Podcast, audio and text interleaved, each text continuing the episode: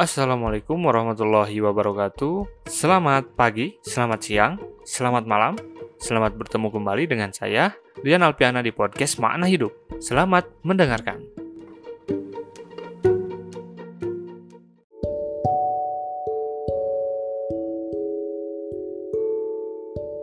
Kali ini saya ingin berbicara mengenai masa lalu.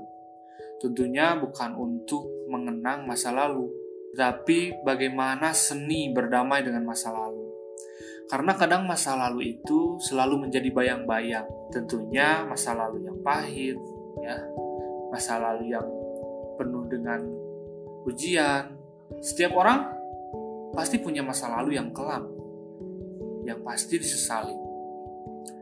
Entah itu dikhianati teman, entah itu gagal karir, entah itu studinya tidak beres, tidak berhasil perihal jodoh, entah itu masa lalu berupa konflik dengan keluarga dan seterusnya.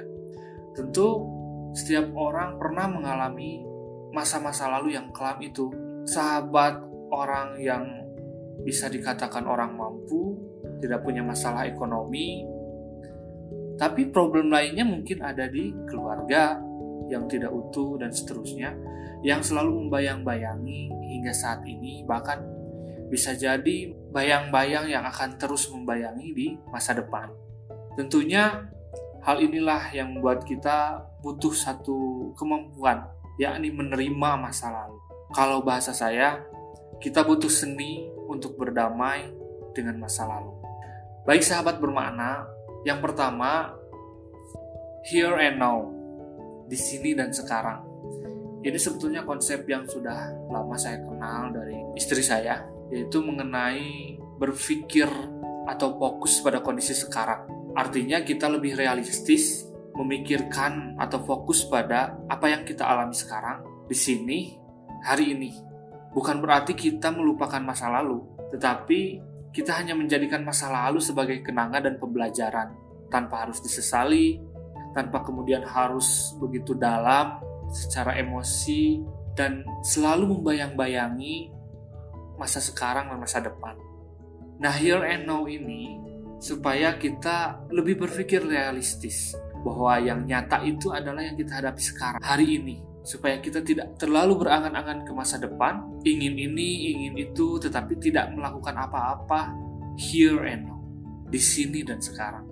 Kaitannya dengan masa lalu, bahwa konsep here and now ini agar kita hanya sesekali saja menengok masa lalu seperti kaca spion di kendaraan yang ketika kita mengemudi kendaraan tersebut kita hanya menengoknya sesekali saja tidak begitu sering. Karena kita harus selalu fokus ke depan. Sahabat bermakna yang kedua yang harus kita lakukan dalam melatih seni berdamai dengan masa lalu yaitu lihatlah sekitar.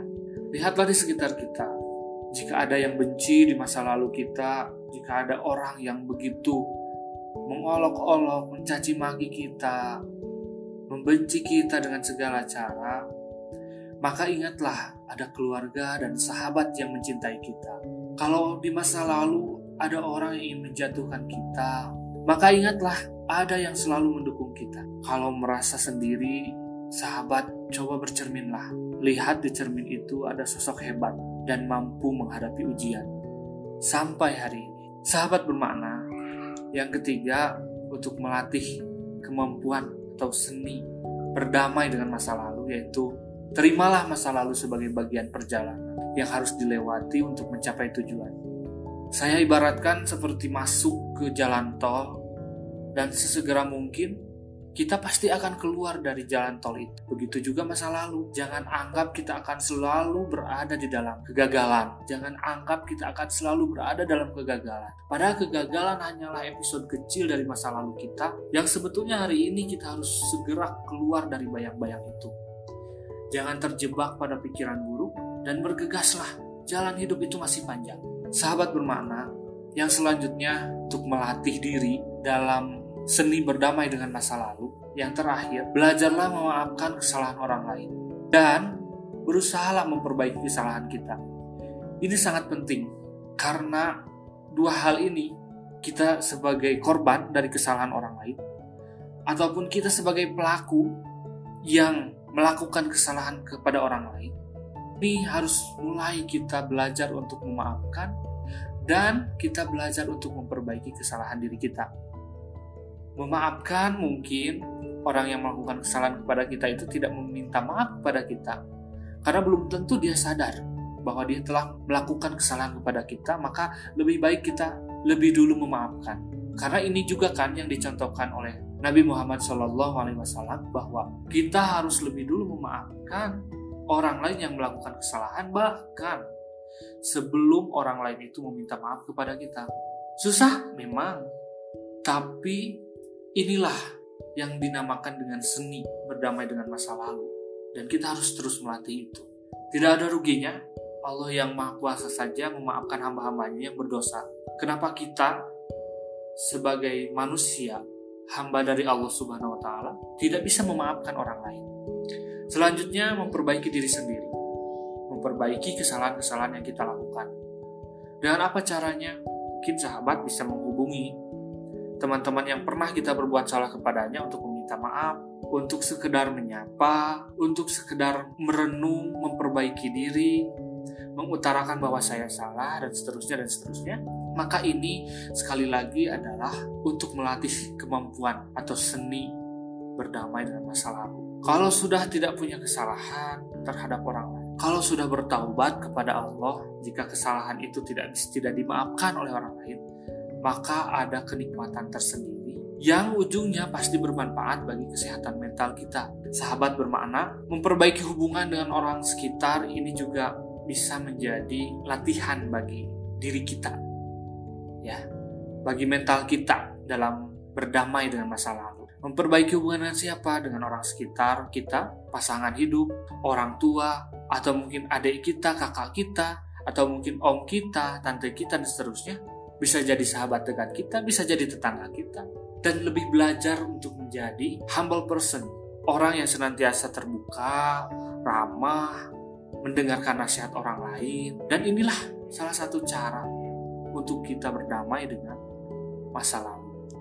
Sahabat bermakna, jika kita sudah bisa melewati tiga hal yang saya sebutkan tadi, maka ini akan menjadi modal bagi kita untuk bisa menatap masa depan yang lebih cerah. Kenapa begitu?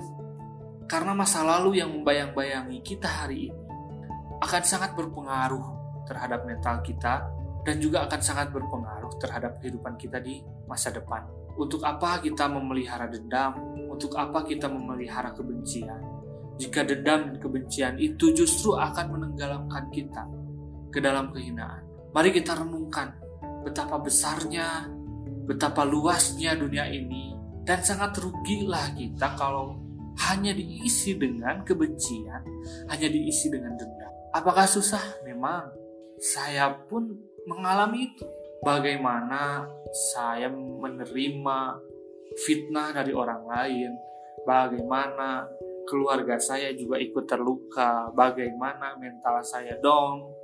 Tapi ketika saya renung, kalau kebencian yang saya pelihara itu akan menjerumuskan saya kepada kegelapan lain, pada perasaan bersalah, kepada mental yang tidak sehat, sehingga itu sangat mengganggu fokus saya pada cita-cita yang ingin saya kejar. Maka lambat laun saya berusaha untuk meminta maaf, untuk memaafkan, untuk bertaubat kepada Allah atas apa yang sudah saya lakukan di masa lalu. Sehingga di sinilah kemudian yang disebut sebagai seni berdamai dengan masa lalu. Ini sangat penting.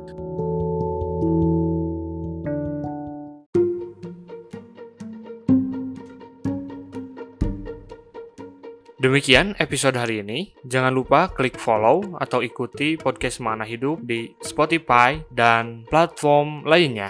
Sampai jumpa di episode berikutnya. Semoga bermanfaat. Assalamualaikum warahmatullahi wabarakatuh.